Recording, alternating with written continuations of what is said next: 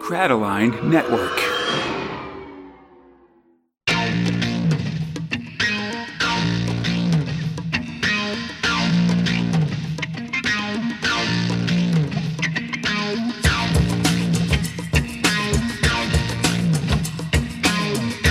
I am the law, and this is the 11th episode of Big Mac 1. My name is Conrad, alongside my friend Eli, and it's the podcast where two Americans patrol their way through the Judge Dredd magazine. This episode, we're covering the Meg for Volume 1, Issues 14 and 15, cover dates November and December 1991.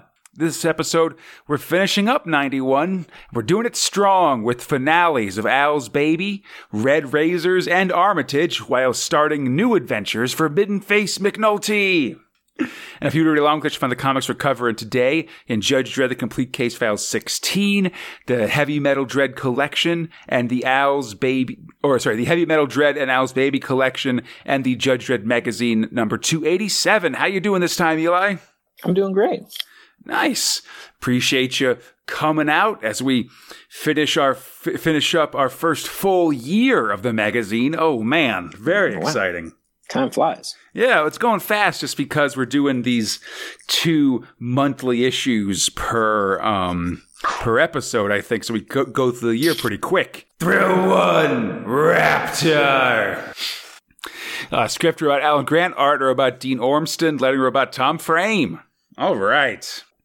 So last time we saw Judge Dredd showing down with Raptaur, who we've identified as this kind of mashup between Venom, Predator, and the alien Xenomorph in one deadly package. Oh, he's bad. As as I see him more, I start giving him his own personality. So I'm starting to like, hey, maybe you know, I see the influences, but I'm it's like becoming its own thing in my head now. Maybe, yeah. I guess now that he's out of the shadows a little bit more, he is able to get a little bit more of his own personality to him as well. Yeah. Um, he's Dredd and the monster are fighting toe to toe. It's not going well, but Dredd is crafty. He tries to knock the beast off a ledge, but gets caught by its tail, gets pulled off the side himself as well. He grabs he grabs onto a pipe onto a pipe, and both of them are hanging over a big abyss, like sort of just over the big city, you know, city endless uh, chasm here. Dredd grabs his boot knife, you know, the 90s knife he's got in his boot, and start named. yeah, definitely. It's you know, it's where it is, not where it goes. And um starts sawing off at the tendril that the that uh Raptaur is attached to him with. But when it does, the monster just falls onto a passing hover cab and disappears. Heavily injured, Dredd only avoids falling to his death by stabbing his knife through his own hand to keep himself stuck to the side of the building, which is pretty metal, to be honest. right. yes. Like That's that's the same thing. that's a dope move, you know. Mm-hmm. if you can if you can stomach it. Yeah, well, you you know, last resort move. Of course, you don't want to do that every day, you know. Right. Um, even even when the other judge comes to help, he's like, "Do your job. What are you worried about me Yeah. dangling here by my knife wound for?" yeah, I'm fine. I'm hanging in there. Oh. Soon another judge arrives, the big-haired Psi judge Karyn with a Y, and this is her first appearance in um in um in comics. She finds Dredd's dead partner from last episode and then the judge himself. And like you said, he says to go after the monster, he's fine, but her psychic powers confirm that the hover car has crashed and he's just kind of, dis- and Raptaur has kind of disappeared into the city. There's no way to catch him. And as she sort of figures this out, Dredd apparently has uh, just passed out, hanging on the side of this wall here. Later on the news, after an ad, after the news starts with ad for a cereal that makes you puke, we um we see that we, see a very panic-inducing news report about these killings with theories that it's an insane chainsaw vampire, a mutant spider, or an alien blood-sucking menace. And what's kind of funny to me, Eli, is that like of these possibilities, they are all possibilities that we've seen in the pages of the Judge Dredd magazine so they're not even stretching really. within the last just- few weeks. You know, like we'll have a chainsaw wielding vampire kind of thing later this episode. And we had a giant mutant spider like maybe two episodes ago. And this thing seems to be drinking blood and is a menace. So it seems to just be what that's what this is, you know? Right. In the hospital's doctor works on doctors work on Dredd's battered body. Um, but as they do, he flatlines, and it seems like his blood is poisoned. The doctors work fast, and but Dredd's somewhere else, somewhere very blue in a dreamscape where half a dozen Raptaurs prepare to attack him. It's very creepy. So we've got this delirious Dredd, imagining himself fighting Raptaurs on a dream space as doctors swap out his blood. It seems to work as once they do that in his fantasy, Dredd starts to fight back. It's like, I'm Judge Dredd. I won't die. and with those words on his lip, he kind of comes back, back awake. He comes up and yeah, so he's back awake and it seems the city's on the hunt for this monster.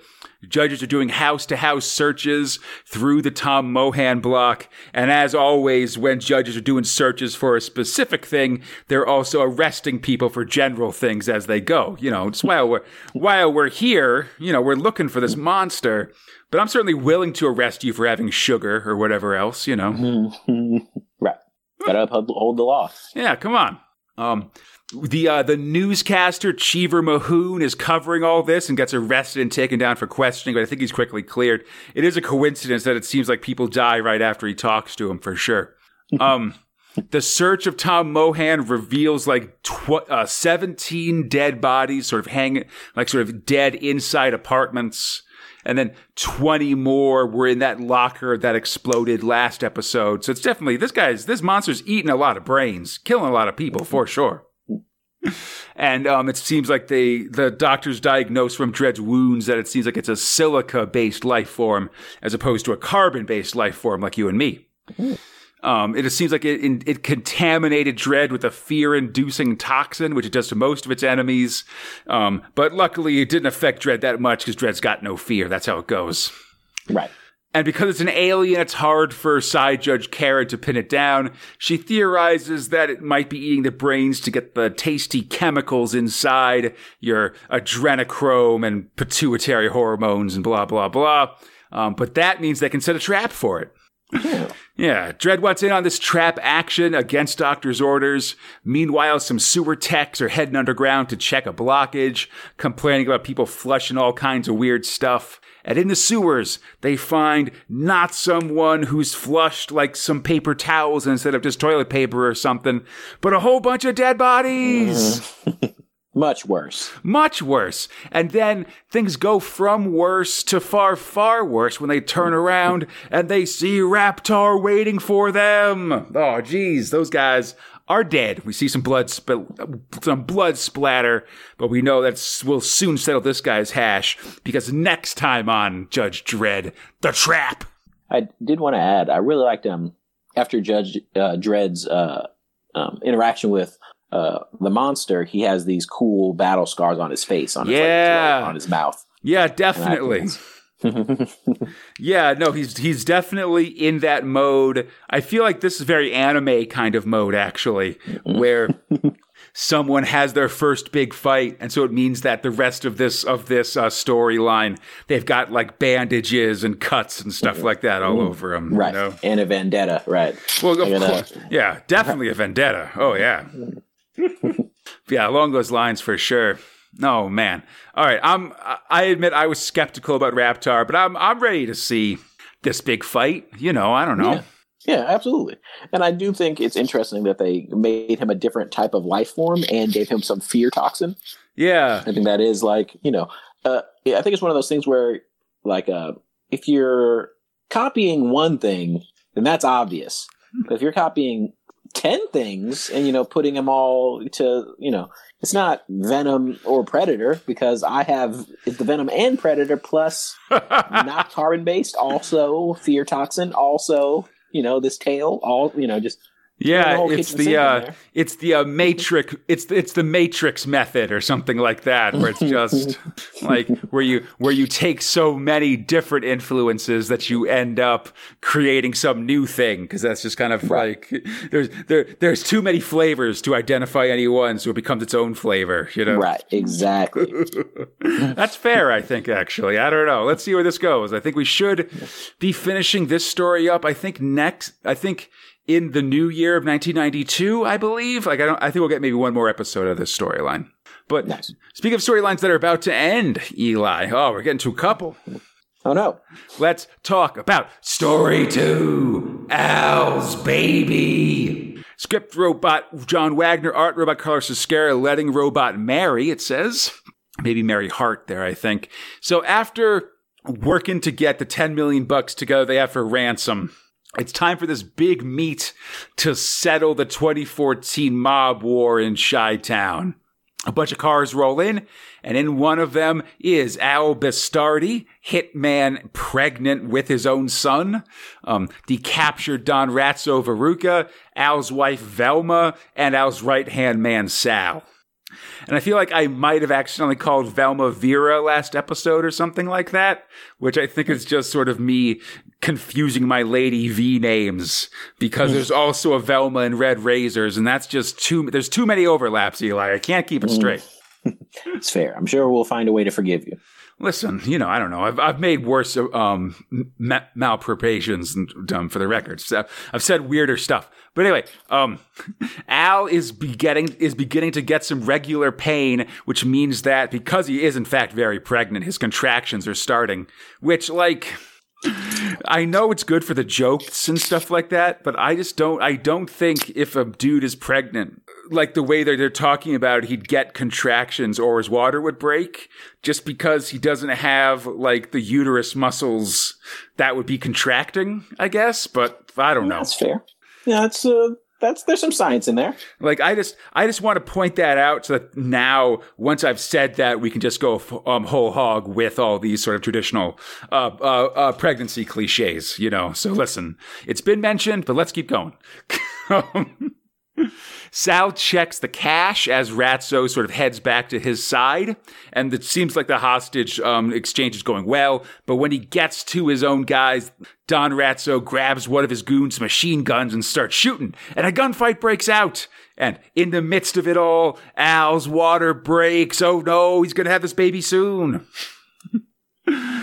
Val, Sal, and Al all pile, or sorry, uh, uh, Sal, and Al all pile into a car and speed off, driving right through Ratzo's goons because that's the most direct route to the hospital. Um, Ratzo gives chase, and as he does, he's like hanging out the side of his own car, like shooting a machine gun after him and stuff like that.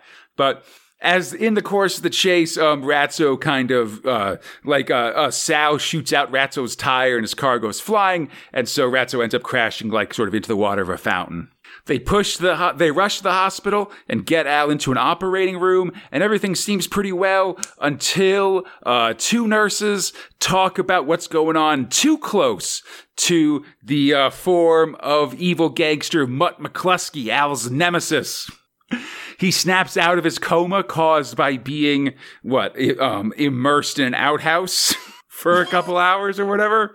Um, and uh, he breaks out of his coma, gets out of his hospital bed, and heads off to get revenge.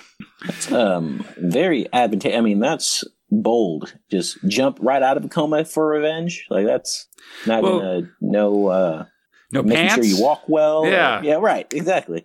Well, I figure he knows that, like, if Al's getting a, a cesarean right now, he's never going to be weaker and easier to take out than he will at this, uh, right at this point, you know? That's a good point. So Al's getting an epidural as a bunch of med students look on the operation. He's not enjoying that part. Meanwhile, McCluskey's pulling a fire axe off the wall, heading to find Al. And I love actually just the art that um, Ezquerra's got for McCluskey here. He's got all these little like red dots all over his skin Right, that just make him look really like sick and gross, you know, because he's right.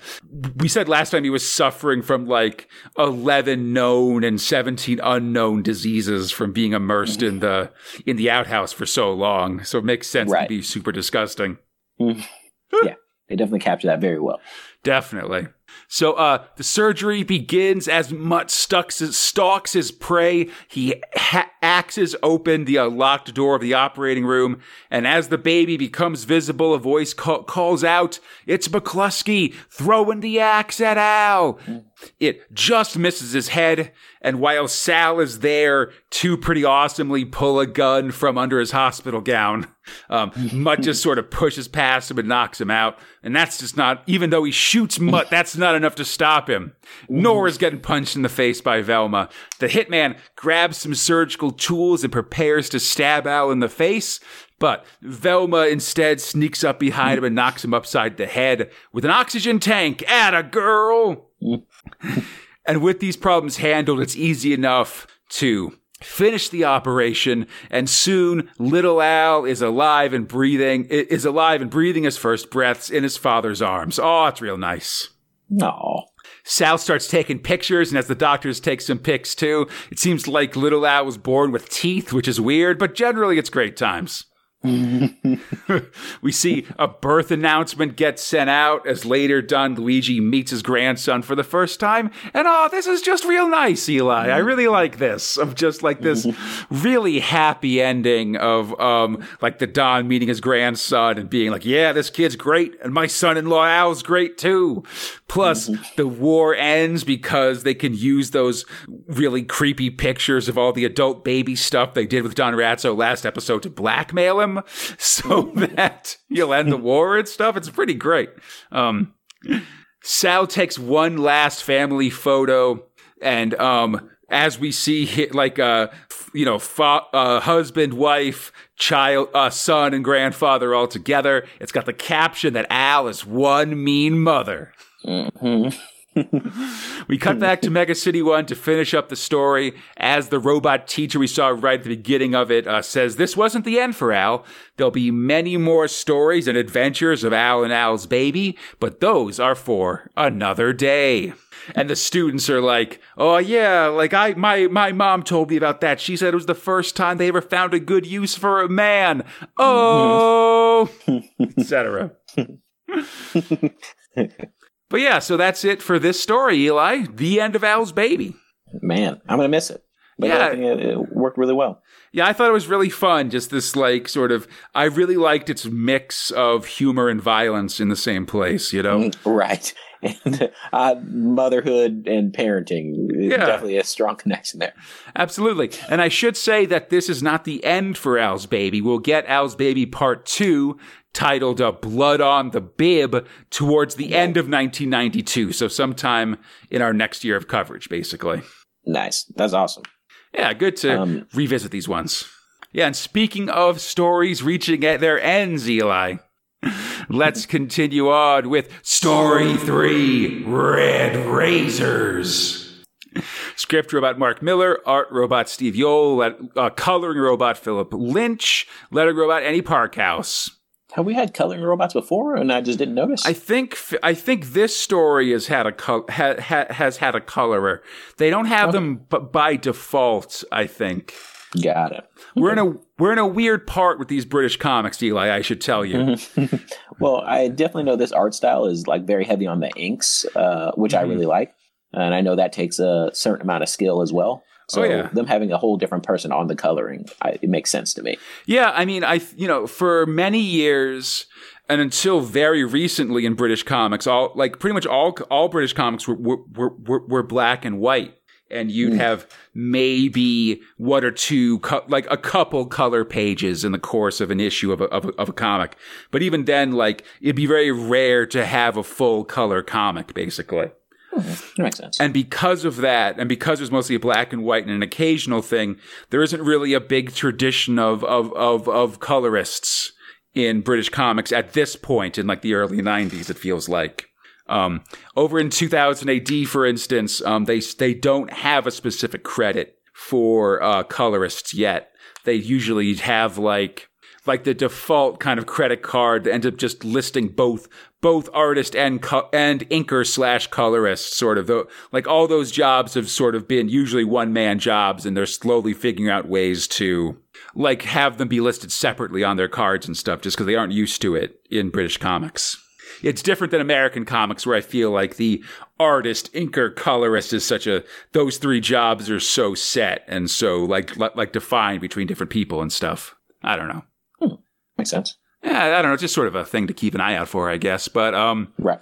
On the Sov Block 1 border, the Spooky Doo Gang, we're getting names for these characters now, who are freelance enforcers for the Sov Block 2 Chief Judge, and they're heading out in their mystery machine to recover the body of Elvis and maybe help our buddy Razors.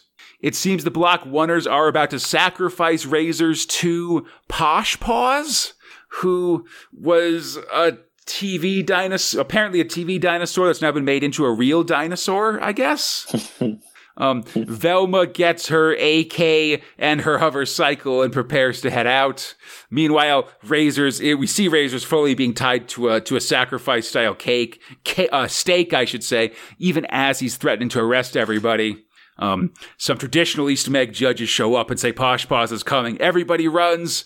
And meanwhile, the, the, the spooky gang, including Shabby, Spooky, Hannah, and Freddie, and we learned that the Velma characters named Barbara, uh, split up on their sweet hover cycles as they approach uh, Block 1. A shadow falls over Razors. It's Posh Paws! And I gotta tell you, Eli, when they first said that there was a character that this was a character based on a children's cartoon and it was a big T-Rex, my first thought was mm-hmm. that it was Barney, right? Like I, right. I, feel, like, I, feel, I feel like your mind would go to a similar place. But yes. actually, Barney won't exist until 1992. So we oh. were, this is pre Barney and actually wow. a reference to a character that was called Posh Paws on a British TV show called Multicolored Swap Shop, where there was just a stuffed toy dinosaur that, that was called Posh Paws that just sort of oh. appeared on the show. It wasn't even like a puppet or anything. It was just kind of a huh. stuffed animal that was like on the set, basically, is my understanding. That's really interesting. So yeah, I mean, even looking at this piece, I'm like, I was like thinking Barney. I was like, oh yeah, this looks like Barney. It's not quite like you know. I feel like if it was really going to be Barney, it'd either be more recognizably purple or sing mm. the song. You know, right? But that's why off the shape of the head and stuff. Yeah, I mean, it's definitely still got a car- very cartoony T Rex head and stuff. Mm. Yeah, but yeah, yeah, I just thought uh, that yeah. As, as the pages go on, though, it like becomes. It's really only that very first page that I'm like, oh, Barney, and then every other page is like, oh no, this is just you know a uh, roundish T Rex. Yeah, this is so, this is just one of these one of these British things where we end up like in the course of, of these of these podcasts, I feel like I've picked up so many weird, random, like UK pop culture facts, basically, mm-hmm. of just like little references that are that are jokes in these comics to like ch- references to children to children's shows or other kind mm-hmm. of weird like uh, advertisements, sports programs, things like that. It's, it's ridiculous. Um, but so Razor manages to free himself as the spooky gang rolls in, shooting people in the face and hitting them with chains like motorcycle gangsters. You darn kids! Razors dodges the T Rex as Chief Judge Nutmeg attacks Velma with a spray of blood. No, Velma! She was my favorite. Mine too. Uh, Razor, uh, Razors takes this stake that he's been tied to and jams it right through the top of Posh Paw's head, killing him, which is crazy. Oh, Very God of War like- style kill there for sure. Right. I was just starting to like that dinosaur. Yeah. It's tough, oh, well. man. Yeah, not enough dinos in these comics. I'm a big, I'm a big dino mm-hmm. fan myself. Mm. Um, but as but but then uh, Nutmeg is going hunting for razors in in Sov Block Two. The chief is uh, palling around with his girlfriends in the back of a uh, of a hover ship, and one of the girlfriends is like, "Oh, this guy is is pretty gross." But um, in the Capitol building, the judges are getting tear gassed and killed by those dang OAP KGB guys. Oh no! They take the chief hostage when he lands and explain they're going to use their pocket nuke to destroy the entire city. Although it's sad because one of the OAP KGB guys can't get up to the chief judge's uh, uh, penthouse because his wheelchair can't negotiate no. the spiral spit staircase, which is messed up. All right. right?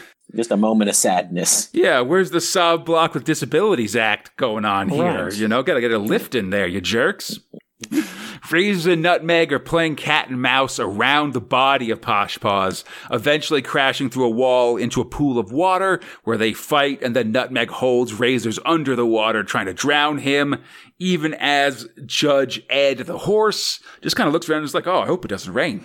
I'd like to maybe play some handball when I get home. You know, I don't know. It's going to be a good afternoon. Uh, So the OAP KGB, they hand out their, their ceremonial Stalin mustaches to wear as they prepare to blow up the city. They announce to the people over the airwaves the imminent end of Block 2. Um, and the uh, the guy Huggy Bear, who's this gangster guy that sold them the nuke previously, is feeling very guilty about this, as he should, because he sold them the nuke last episode. And in Sov Block 1, the spooky gang is blasting through mutant houses in the mystery machine looking for the body of Elvis as Nutmeg tries to drown Razors. There's a lot going on at once um, as we get to the finale of this story.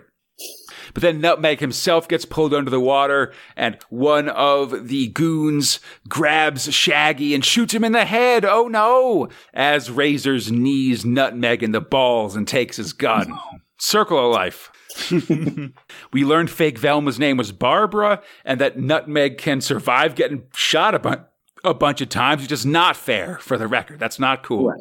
Must have something to do with his raisin like appearance. Yeah, definitely. He's all dried out, so he can definitely take some hits, it seems like. The, uh, the spooky gang finds the boiling bones of Elvis as Nutmeg finds a las saw, which is a, la- a laser chainsaw. and comes after fleeing Razors. But sadly for him, Razors was fleeing to an ordnance dump, comes up with a minigun. And Nutmeg gets weird here because he's like, You haven't got the guts to shoot me with that mini gun razors. And it's like he's already shot you like five times. Like this seems like a weird, a weird gambit. And indeed, right. it doesn't work because Razor shoots him with the minigun and cuts him in half with bullet with, with bullets, spilling his guts all over the place. But he's still alive, for the record. Back at Sov Block 2, the OAP KGB are contesting the divinity of Elvis, and they throw the chief judge off the side of the headquarters building to his doom. They're now wearing official Trotsky hat and, pre- and prepping the nuke. Um, Nutmeg is still alive as Razors appro- as Razors approaches his body, pulls something out of his back pocket, and says, "Now I'm going to show you why they call me Razors." And things are left blessedly ambiguous because it seems like things are getting gross. yeah, they were definitely upping the uh, action and violence yeah. to uh, new heights. Absolutely. Um, meanwhile, the OAP K- the OAP KGB guy triggers the bomb, but it's a dud. And Huggy Bear is like, oh, geez, this is embarrassing. You know, I never really sold any weapons that have worked in the last 15 years. I'm just cosplaying being this mm-hmm. evil guy. Um, and so he goes to run. It's time to blow this pop stand. Um, and everyone else just asserts that it's a miracle from Elvis, as you do, you know, this religion yeah. stuff. um, soon after, Razors returns with the saint's body, and that makes the news the big deal. While the uh, it seems like the death of the chief and possible nuclear Armageddon of the city is like the secondary news story of the day, basically. We yeah, that's how news goes. Yeah, listen, you know, you gotta. They have their own priorities, you know. um, Razors kicks the press away as he and Judge Ed, now wearing a sweet yellow horse hat, ride off into the sunset. And you know, Razors knows how to be nice, but he prefers to be nasty. The end of Red Razors. uh, love that. Really weird story overall. Like when you when I go back and try to think about how all things panned out, uh, I enjoyed the ride, but it was like interpretive dance. Like there were these things happening that I don't really. Why did that have to happen? And yeah, it feels like a quart, like like maybe half of a story almost, and hmm. then the rest of it is just these different ideas for this setting of hmm. this in the future, even from where we are in Judge hmm. Dredd, like Sov Block um, um, setting. You know. Mm, right. Like, but it like, definitely had a lot of good action in it, though. The, the at least these last couple chapters were action packed. Definitely. I wish like I don't understand what the point of the uh, of the spooky gang was. I guess. right. just references, just so that you know we know who the Scooby Doo are. Because we kind of see them show up and they're fun, but like they never really meet razors and it's not clear like how we go from Freddy and from Fred and Daphne finding Elvis's body to Red turning the body in and getting credit for it, I guess. Mm-hmm. Right, that's true. Like that feels like something. Like, are they? St- did Razors kill them? Are they still around? Did they come to an agreement? I, who knows? Right. You know. So that feels like a like a, a loose thread here for sure. Mm, definitely. Um, but like it's so it, de- it definitely seemed like it was sort of like all right, we're gonna have this story, but I've got a world to build and some situations I think are very funny that I would like to have take place in this comic as well, you know? And right. they're definitely willing to let some of the exposition you need for this story um, fall by the wayside in the name of getting those jokes in, basically, is what it seems like to me. Which I guess I can't argue with. I feel like I'd do the same thing if I were in their place. So maybe.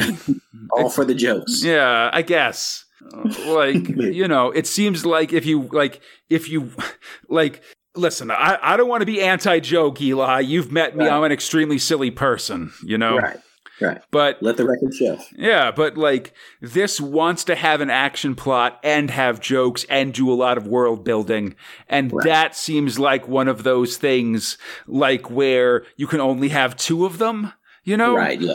like one that. of those like a fast cheap um, fast, cheap, good like mm-hmm. things mm. where you can only have two of those or whatever. Right. Yeah, absolutely. No, I, I, dig that, especially in this uh, time because it, has to be fast because it's you know only so many chapters um, and it's high quality art. So I don't think it's cheap. So you can't just try to put the whole kitchen sink in there. You're gonna have to yeah. choose your battle. Yeah, it's lost some goodness anyway, or whatever. lost some, uh, yeah, lost some cheapness maybe. But yeah, so mm. let's yeah, so I um I should say uh, Red Razors will return as well, but not for a while actually, and uh, we won't be seeing it. It'll return in the pages of 2000 AD in the year 1994, so a ways away now. Okay. Sort of seeing these stories start, and then they'll sort of continue elsewhere, basically. Um, but speaking of things that are wholly related to the magazine, let's discuss covers and editorials just all the non-story stuff in here. Uh, yeah. Issue 14, Dredd's having a real bad time, naked except for his helmet and strapped to some kind of medical device. And it's covered by Simon Bisley, which also tells us about a free Dee Mornstein poster inside. Um. I really like just how Bisley draws this really exaggerated, like the exaggerated musculature of Dredd and all of this like sci-fi medical equipment he's got. Like I think one of the key things he's got is just this big like gauntlet that his hands jammed into and stuff like that. Right. Although yeah, fairly wacky. Yeah, and I could do without the mostly naked dredd, I guess. Like I don't know. And this is real. This one especially is a situation where Dredd's wearing a helmet where normally you wouldn't be wearing a helmet, you know? Right. Like Yeah. I, I, remember seeing him in the uh, operation room in the last one where he was, uh, you know, dealing with the monster, and he had his helmet even though he was on the operation table. So yeah, I, I did take note of that. Definitely. I mean, maybe you could say there that they rushed him from the scene to mm-hmm. start working on him. It's like maybe mm-hmm. all of his clothes are lying around, just sort of they've been cut off or something like that. But mm-hmm. it is one of these things where it's like, you know, mm-hmm. the lengths they go to keep that helmet on Dredd at all times can be a little extreme sometime because it's not yes. like Dredd actually like needs to have the helmet on. Yeah, like he doesn't have like a medical problem that needs requires him to keep the helmet on, or like a superpower. You know, he's not like the Mandalorian, right, mm. where he's got to keep that helmet on, or he'll lose his powers or something. He just he just likes to right. wear it because it protects his head. And right. I think, heads. yeah, and he's actually like um, my understanding is that from like Prog's, uh, Prog's issue six of 2000 AD, he's also like terribly scarred Mm. Like to the point where if you saw his face without the helmet, you would be grossed out. And so he wears to mm-hmm. protect people from that as well, I suppose. Darth Vader levels going on there. I feel that. Basically. Um, but I mean, even Darth Vader also wore it because of his life support system, which right. is not right. for Dredd. Um, right. On the inside cover, there's an ad for to win a Terminator 2 pinball machine, which is pretty cool. Um, editorial says there's no letters the next two issues, which is fine, I guess. Um, and then it teases the Mid Face McNulty story and the upcoming 1992 Dredd yearbook, which we covered last episode. I did that with a guest. The credits on the bottom s- ask, "Is Dredd dead?" Nah, buddy, come on, relax. Um, Mid issue, there's an ad for the Sega Game Gear, the handheld Sega system, which is features Dredd with art by Dermot Power, where Dredd travels back in time and is complimentary of the technology of the day. Um, later, there's an ad for what seems like a 900 number. It's not actually a 900 number, but like a, a number you pay when you call. And it's just to enter various like sweepstakes, I guess. And then there's an ad for the newly published America collection, which they really just turned around real fast. I think that sort of went right from being done in the magazine to on shelves almost right away. Mm. Later, there's a big ad for Akira, the uh, the anime uh, movie, which is really you know we're seeing the dawn of the popularity of anime with this. Oh yeah, And then there's I was super excited to see that. yeah, it's cool. Just like, you know, oh, like we're getting some mainstream stuff from this anime or whatever. Getting that Akira, man, it's cool. Tetsuo. There's an ad Yeah. for a re- but to go the opposite direction, there's also an ad for a rebooted Thunderhawks comic, which was this TV show from like the 60s that was like used marionettes to do like sci-fi things or something. Nice. Yeah, I totally missed that one. That one went over my head. That one is, I mean, it's before my time and definitely before yours. Although there was a reboot when I was young, I think they tried to do it. But it's so it's weird to see a TV show like. Do you remember that uh, uh, uh, Team America World Police, the South, the movie b- b- by, by the South Park guys? Uh, I don't think so. Okay, well, like they did a movie that was also sort of like where all the characters were these like marionette puppets and stuff. That's very much what uh, Thunderbirds was. That's cool. That's all right. Uh, the issue also has ads for, um, or has an ad where, where kids can win a sweet hover scooter if you turn your parents in for crimes. And then it ends with ads for the uh, first Sandman graphic novels and a big one and a big back cover ad for the for the VHS version of the Nightmare on Elm Street Part Three on VHS. Um, the poster's pretty good. It's um I I I, believe I, I I linked it to you after a friend of the show Willie Russell helped me um help me find it. Um and it's basically just another um one of the it's it's another one of these standard dredd pictures which is where it's a giant dredd sort of st- um, walking among the um w- walking among the his uh the the city that he rules you know Right. Yeah, I remember that. yeah, that kind of standard stuff. Issue 15, Baby Boom. Al is naked but for hat and gun in this iconic cover by Carlos Ezquerra. Eli, I'm not sure if you know this, but this cover is a reference to a very famous cover of the magazine Vanity Fair. Um, that was very pop. That that came out in August of 1991. Um, where the actress uh, uh, Demi Moore appeared when she was pregnant, and basically in the exact and uh, like she had the exact same pose that Al has on this cover. She didn't have the gun, but you know she was like doing a doing a hand bra. But otherwise, the two of them were standing in the exactly same way. So this is like a a reference to that, which is pretty funny and very current actually. To have this That's come out one. in like November 1991 for an August 1991 uh, uh, cover. You know, it actually looked very familiar when I saw it. It's a Um, pretty iconic cover, I think. Actually, like like magazine cover. You can Mhm. find it right away. Like uh, if if you look up like a uh, uh, Demi Moore and Vanity Fair, it'll come up right away. It's very um Nice. yeah. I remember I I remember vividly from my youth because it was pretty interesting. Like people made a, a very big deal about it. Just that you know, Mm. it's sort of.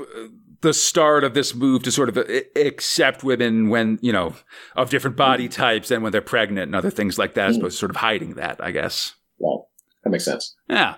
Um, the inside cover has another Dermot Power Dredd ad, this time for the Sega Master System. Dredd's just time traveling and checking out Sega technology all over the time stream. The editorial is using, um, I, and then uh, the editorial page is using this uh, bright yellow background with a blue dredd drawn on it that makes it actually very hard to read because anytime the words are over the dark blue part, they blend in completely, and it's really hard to like pick out the letters. Um, Right. But um, it announces the end of both Al's Baby and Red Razors, plus the start of Midden Face, and again, at last, the release of Judgment on Gotham, which they've been talking about for months now. The credit section says, Is Vanity fair? which and uh, the and the uh, actually the cover credit says also that this Al's baby cover is after the Vanity Fair cover. They're sort of worried about lawsuits here, I'm guessing. The issue ends with ads for Judgment on Gotham and the VHS of the movie Leviathan. And like Nightmare on Elm Street, the art here is really cool. It's like this full page poster. So all these posters, um, like the title is like Fear and Loathing in something, Fear and Loathing in, on Elm Street, Fear and Loathing uh, deep down which made me at first think they might have actually been by like the Fear and Loathing in Las Vegas artist Ralph Steadman, but they're actually by uh, Gerald Scarfe, who is a pretty famous British um, artist. He did art for um, the Pink Floyd album uh, The Wall and the film adaptation as well and he um, also was the uh, character was the production designer who basically designed all the characters for the um, Disney Hercules uh, uh, ca- cartoon movie. That's awesome. I love Hercules. Yeah, it's cool, and so it's it's it's it is kind of funny. Like when I fe- when I when I, I was talking to some folks online about who did this art, it was funny because everybody like like one person was like it was definitely him and everybody else was very incredulous like whoa like him? He's a pretty big name to be doing like pro- like pr- production posters for um like a stand like just sort of uh, a a, a a video release company you know like in England or something.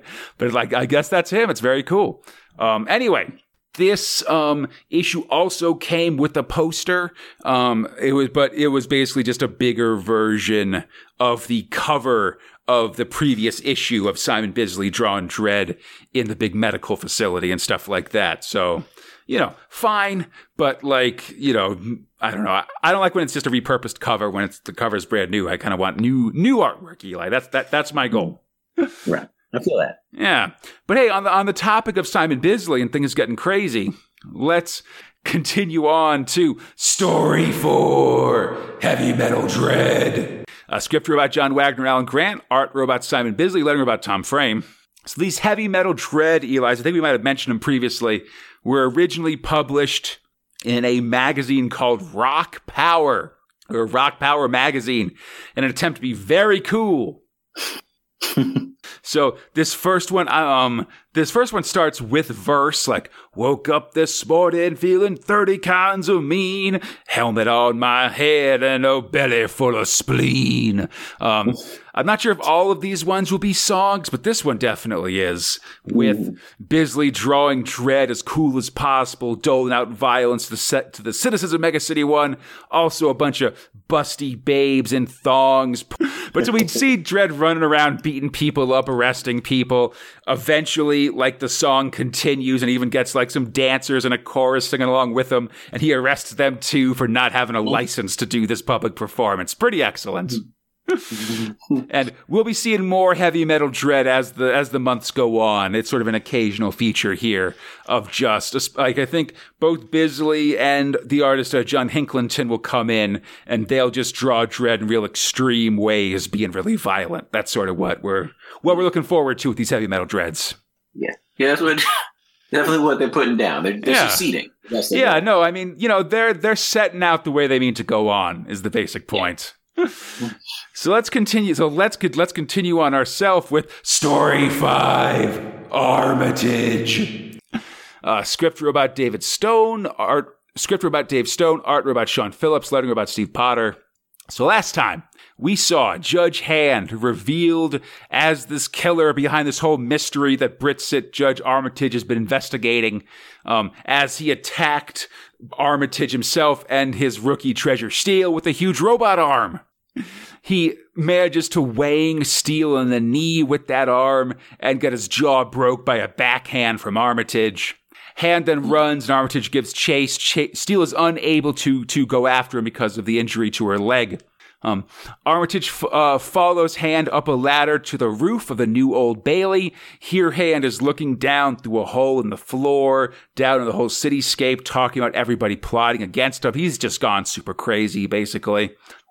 They want to throw me out on the street. Armitage in Hand tussle, and Armitage drops out the bottom of the uh, of the hole here, which appears to actually be part of Lady Justice's hand, which leads to him falling and just managing to grab himself on the uh, side of the sca- of Lady Justice's scales, which brings us back to the start of this story. Hooray! Yeah, grip strength. You gotta. You never know when that's gonna save your yeah, life. gotta do that hand practice. Um, Jesus. Hand is ranting strange words as Armitage thinks back on the case and remembers a point where he took a weird pen from Treasure early in the case and maybe thinks that'll work. And it does, in fact, because it's a laser that blows a hole through the top of Hand's head and we just see like a big sh- light shining right through his skull. It's pretty excellent. Blam! Right, it's everywhere. Yeah. The judges, um, or sorry, yeah, the judge falls to his death and the day is saved, I guess. Later, it all seems to end well. Armitage is just as a hero. He yells at the press the same way that, um, Razors does in his story, actually, which is kind of like, feels like a very 90s reaction to the press, all the paparazzis and stuff, I guess. Um, and then he gets another one of these Jack the Ripper esque letters that he started the series with. This one is wrapped in a human heart, and it says, Liars will be punished for being wicked, and there's a big death coming. Death on all of you soon. The end of Armitage. Uh, I didn't think they needed to do the laser through the head and then the fall for the bad guy. Definitely overkill. like, and they even did like a little splat. Like, it's like, no, yeah, he's gone. I don't, I don't know if anyone needed that last splat to really sleep at night, but You know, was- yeah, you got to put, you know, belts and braces. That's how we do it in Brit shit, I guess. okay, yeah, definitely. So that's the end of this story. Oh man, but they've set up a cliffhanger here, and indeed, Armitage will return in the fall of 1992. So not, you know, next next year in our in our timeline, basically. Yeah, perfect. There's more stuff. I like this one. I like, um, you know, we don't get a ton of mysteries in these comics, and this one feels like one. We talked about this last time, but it feels like even if I don't fully understand what Judge Hand is, I f- what was going on with that guy, I feel like we were getting clues, and you and me were sort of picking them up and putting them together as they went, and it felt good to sort of f- solve the mystery as it was being solved by the characters, basically. Right. Yeah, definitely good pacing. And I still love the art. So Definitely, yeah. Again, just the, uh, I, I I can't say enough. These big double page spreads that Phillips is doing, um, just generally really stand out from the rest of the comic and make this story feel very big and epic. I think in a way that Yeah. that you don't expect. yeah, and I really also like the use of color because I said I'm I'm always plotting on how I can start doing some of this in my own work, uh, Mhm. but I don't think I could pull that off in black and white the way they the way it's done here. The colors really do a lot and say a lot and like add a lot of depth to the composition. So Yeah, it's really interesting just the use of of different colors in this one. I feel like there's a lot of blues and like greens in this as opposed Mm. as well as um just like almost like golds or so, but some of that's sort of the paper as well, I think. Mhm. But I think it's really interesting that just you've got this character of Armitage in his black suit and then like maybe Treasure in her like blue jacket and stuff. It's kind of an interesting interesting contrast. yeah. Cool. All right. But uh, speaking of stories that are perhaps less complex, but also somehow far more complex, there's a lot going on. Let's go to story six Straitjacket Fits. Uh, script robot Dave Bishop, art robot Roger Langridge, letter robot Roger Langridge. Uh, Drongo Stabbins, Mega City One psychiatrist working in a Brit-Cit asylum, has lost a patient. Uh, Jack Nicholson, it would seem, who escaped from the comic. Things are getting very, very meta as they approach a hole in the fabled fourth wall. It's got a bunch of graffiti, including uh, Grant Morrison was here, which is pretty funny because Grant Morrison's a comic author who works in a comic writer works for 2000 AD as well as in American stuff and does a lot of this fourth wall bending, like meta comics, meta story type stuff. Right. Like Grant Morrison is not a like will periodically have both characters talk directly to the writer to the uh, to the reader of the comic, and sometimes even like the reader like sort of just appear in the comic themselves or something like that. It's weird. Anyway, That's Yeah, no, it's cool. Um, but so they go through, and Drongo, now in an explorer costume, puts his head through the hole in the fourth wall to find a strange kaleidoscopic world with only the white box saying to come back next month there for company. Uh, things are getting weird on the other side, but they must capture Jack. The plot, quote unquote, of the story demands it. And because they've moved beyond the fourth wall in the lands of comic borders, Eli, you'll notice that um, now every page is a full page. There's no more uh, uh, uh, panel dividers in here. Mm. So Jack is right there. So the team gives chase. Um, Drongo's yelling that uh, the comic, you know, come back. We've gone from just being a simple comedy strip to a parody of the surrealist trend in modern comics. It'll be great. And Jack just says that's pretentious. Um, he runs into a building called the Palindrome, and everyone goes into where everything is reversed. Although it's weird because it's like the all the words are written backwards, but still in the same order.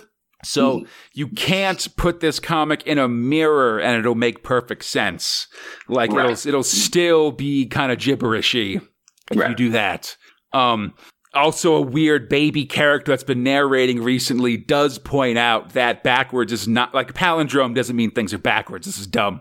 Um, and that seems to cause the dome to shatter as Jack takes ownership of this land and calls in his goons, the Brotherhood of Dada.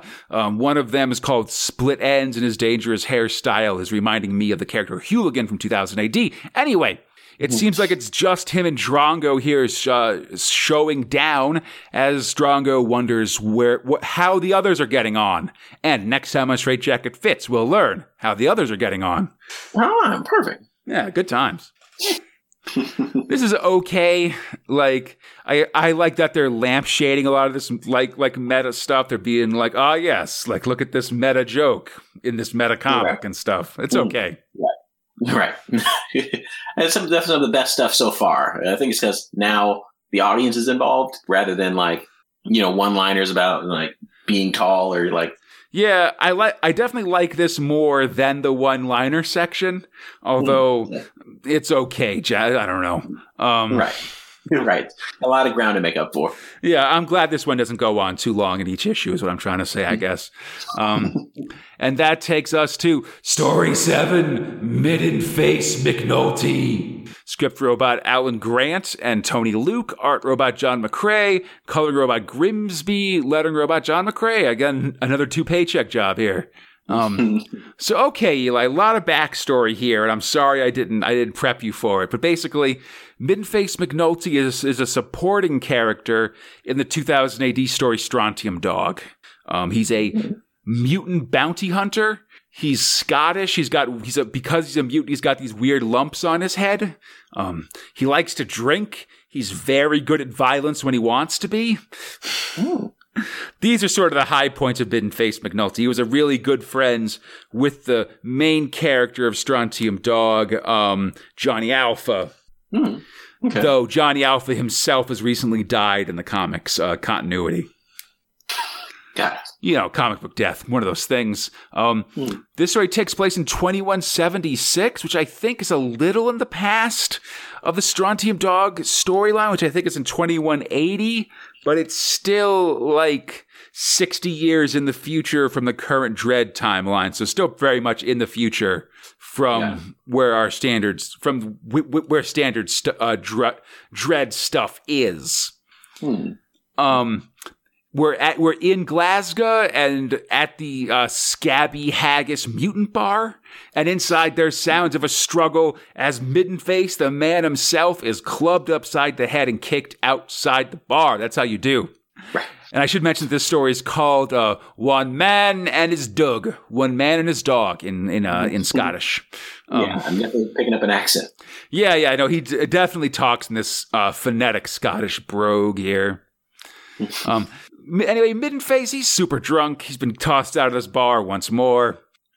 Um, he sort of wanders the street, pissing on a wall and singing to himself until he gets beaten up by a bunch of no good kids. They take his stuff and leave him lying all but naked on the ground. They even took the little pink birthday present he got for his granny. Oh no! You no good kids.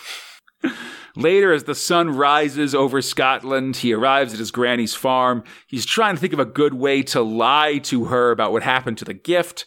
But, you know, he knocks on the door and decides, oh, my, my grandma loves me. It'll be fine if I don't have a gift.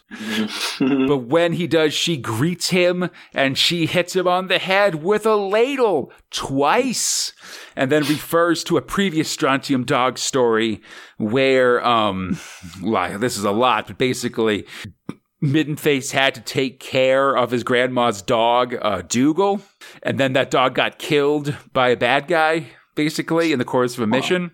He was a weird, scary dog, and now we, and then he died, which is tough. Mm-hmm. And looks like they sent his ashes back home to his grandma, and now she's confronting about his bad dog sitting. That's just being a bad dog sitter, you know. Right. Dog dies. Definitely. When you're One job. of her. Yeah, come on, don't let him die. Anyways, that's where it is. Uh, Middenface then starts waxing on about Dougal the dog, and he was a great, guy, a great little man's best friend, etc. But as he does, he almost sits down on Granny's new dog, Bob. Oh, he's from the same litter, and also this just sort of like black, we'll bite your face off kind of dog, basically. yes. It's it's a Bob spelled a B O A B, which is how the uh, Scots pronounce Bob, basically. Bob. um, all seems well until Middenface tries to lie about not having a birthday present for her and gets another ladle to the head, and he decides to do something about it. Um, later, those jerks that robbed Middenface are chilling at a very fancy bar, spending money gained from fencing all of his gear, minus this one time gadget, when Middenface himself shows up and starts kicking their ass. Soon, he's taking them all out, orders a whiskey. He's like, last time I had a wee swally, but now I'm at 100%. and he's got Bob to help him. And Bob, because he's a Scottish dog, is growling with a max snarl, etc. He takes them out, orders a whiskey from the bar, and meanwhile, we see back in the year 2112, in the shadow of the Hugo Tate block, which was a comic by uh, uh, comic writer Nick Nick Abadzis, a bunch of Scottish mutants warp into reality. They aren't sure where they are yet, but grab a hostage to find out. Next time, back to the future. I love the the verbal jokes. That's very fun. There's so much it's hard to sort of it's hard to sort of act out without just doing a real crazy accent in these recaps eli. But yeah like there are scottish accents and jokes about that and just little like word play and stuff that makes this a very fun a very fun story to read and one that i know um alan grant who loves this kind of thing definitely had a lot of fun writing i think. He likes draw like he created this midden face character and i believe he is scottish and so sort of gets a lot of fun out of just having different scottish stereotypes and jokes and the use of this character That is fun. but yes, it looks like Middenface might be headed back to Judge Dredd times. We'll see how it goes. Oh man, I'm pretty excited about that, I gotta say. But speaking of things I'm excited about, Eli, I'm excited to know what your top and bottom stories were for this, uh, the magazine issues 14 and 15. What do you got? What do you like? What do you Let's don't see. like? We'll put Straitjacket on the bottom because that's just that's easy again. Oh yeah. Give them- I will give them, you know, more credit. They, I, I did like this one the most out of all of them, but it still is uh, on the bottom. Yeah. Um, I was actually expecting me not to like a, a, a, a mid face as much, but I, just, I really d- dig the puns. Definitely. Um, yeah, that's fair. Trouble I'm having for the top, as always. Uh, Al's baby, really nice ending. Um, uh, I really liked. Um, oh man, I'm forgetting the name. Uh, the detective one, uh, Ar- Armitage. Yeah. Armitage. Uh, but also, um, uh, no, I think that's. I think I think it's between those two. Um, but I, they both ended, and they both did a really good job. Um, I have to go with um, Ooh. Al's baby Nice. just that's some nice, heartwarming ending. They ended it very well. Awesome. Whereas Armitage is like, oh, maybe something, another mystery, who knows? But Al's baby was like, hey, we could just stop here and then we could just be done. And it gave a satisfying conclusion to it. So I really like that. Nice. Yeah, I think I might actually agree with you on both counts now that I'm thinking about it.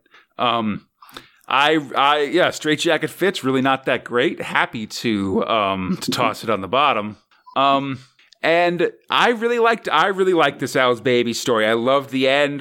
You know, it brought, it brought a smile to my face and a tear to my eye. This happy family stuff at the end of this story, which is lame on my part, I'll certainly admit, but I just thought it was a lot of fun.